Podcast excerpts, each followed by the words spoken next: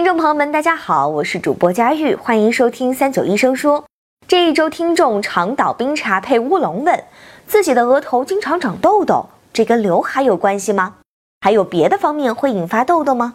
关于这个问题，我们邀请到了中山大学附属第六医院皮肤科副主任医师吴良才。下面让我们一起来听一听吴医生的建议吧。应该说，痤疮和饮食啊。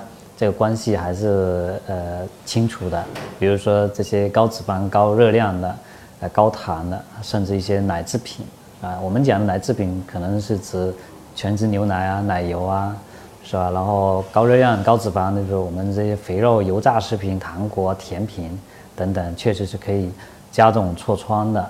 那对一些辛辣刺激性食物呢，它是可以加重这种痤疮的炎症反应。呃，这个说法呢还是呃确实的，但是呢，就是说经常对电脑、手机会不会对痤疮呃有没有影响？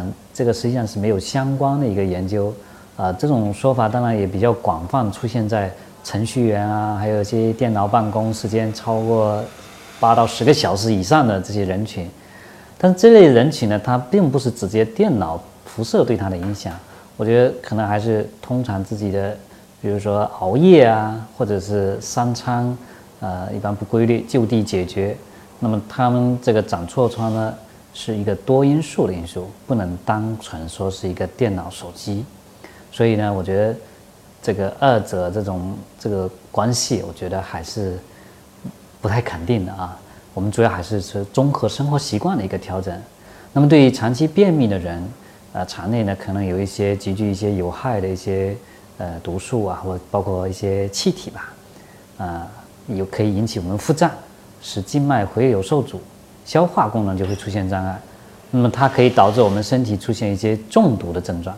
这种毒素可以导致我们机体新陈代谢紊乱、内分泌失调，以及微量元素的一个不均衡，从而呢诱发痤疮。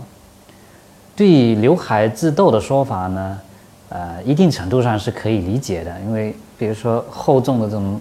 毛发盖在额部，那么由于皮脂分布呢，这这个部位呢也是我们皮脂分布比较密集的地方，呃，加上这种呃闷热的这种环境，呃，给了一个微生物很好的生存环境。所以说毛发它如果是是粘在这个前额这个位置的话，确实是更容易呃导致这个呃痤疮的一个发生。感谢吴医生的回答。如果大家还有什么想要了解的健康养生内容，欢迎在评论区留言。我们下期再见。